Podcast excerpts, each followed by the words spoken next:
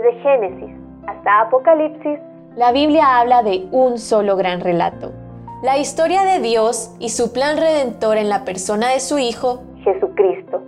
Te invitamos a escuchar este extracto de la Biblia devocional centrada en Cristo, presentada por Lifeway Mujeres y Biblias Holman. Él es la luz. Segunda de Reyes 8, 16 al 29. Amiga, ¿te confieso algo? Por poco pierdo de vista la belleza de Jesús en este pasaje. Leerlo parece un noticiero lleno de malas nuevas.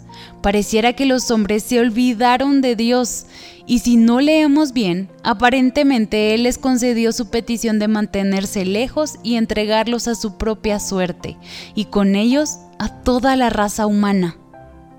Quizás se deba a nuestra inclinación natural a huir de lo desagradable, feo y doloroso, lo que me impulsó a pasarlo rapidísimo, pues ciertamente describe aquellos días y líderes malvados de la historia de Israel. A veces la situación en la que vives se ve tan oscura y repleta de maldad que parece que Dios no está presente o que está inactivo, y por eso quieres apurar la escena. Te comprendo, pero al leer con cuidado, Mira lo que encontramos. Ahí haré retoñar el poder de David. He dispuesto lámpara a mi ungido. Dios nunca olvida sus promesas. Esta línea de hombres y mujeres malvados y todo el desastre que inevitablemente vendría como consecuencia jamás harían que Dios se retractara de mantener una luz encendida por amor a su propio nombre la promesa de salvación a través de la línea de David estaba intacta. ¿Y sabes qué? Leerlo no solo debe darnos esperanza y asombro ante la incomparable fidelidad de nuestro Dios, sino que al mismo tiempo debe producir en nosotras mayor humildad ante lo que Él estuvo dispuesto a soportar y llevar a cabo a pesar de lo que somos.